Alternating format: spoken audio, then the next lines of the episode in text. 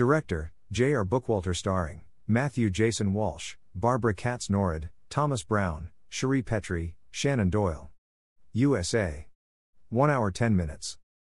Jeff, Walsh, works in a dead end job, working the night shift in a gas station. The lonely young man doesn't have any friends and no prospect at anything more lavish in his working life than mopping floors and stacking shelves, but his home life is worse. Each morning, Jeff returns home to a domineering mother, a woman.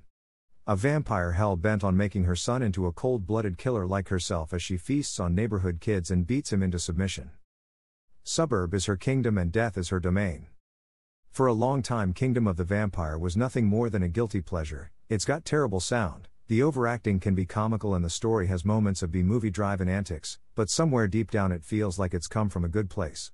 There's not a lot in the way of any effects, just good old fashioned B movie acting and a story just quirky enough to work. Jeff, with his white t shirts and dark floppy hair, is the cool 90s teen version of Norman Bates, except this kid is destined to be the king of the vampire underworld, a young man stepped on by his mother's dominance and yet is fiercely protective and loyal to her. His mother, Petry, on the other hand, is a pint sized Ming the Merciless. It's unclear what her makeup was trying to achieve, but she generally just looks like she's been picking potatoes all night. Greater than you only have one opportunity to lie to me, and it better be worth dying for. Greater than. Greater than Jeff's mother. After eating a few kids, the Halloween season creeps up on Jeff's sleepy town. Surprisingly, he and his mother dress up as a witch and vampire, and she makes the mistake of eating relatives to the local sheriff who knows a lot about the history of the town, and the idea of hidden vampires is one he strangely entertains. While the witch hunt is going down, Jeff is also falling in love with the one beautiful girl in town who also catches feelings for him, and their romance blossoms. But will they ever find a way to love each other in the impossible circumstances?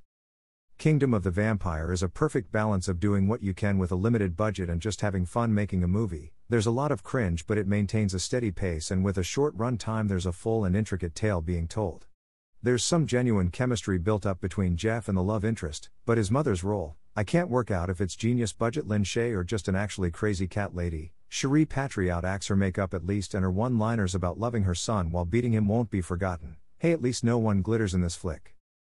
Greater than Kingdom of the Vampire, 1991, Jeff works the night shift to avoid his mother's grisly habits of slaughtering the local children. As Jeff matures, falls in love, he also begins to notice his lust for blood. Adored by the B movie scene for its character, but not without sizable flaws. pic.twitter.com slash 4 0 tp Greater than. Greater than admit one film addict, at admitonafilmod, March 6, 2022.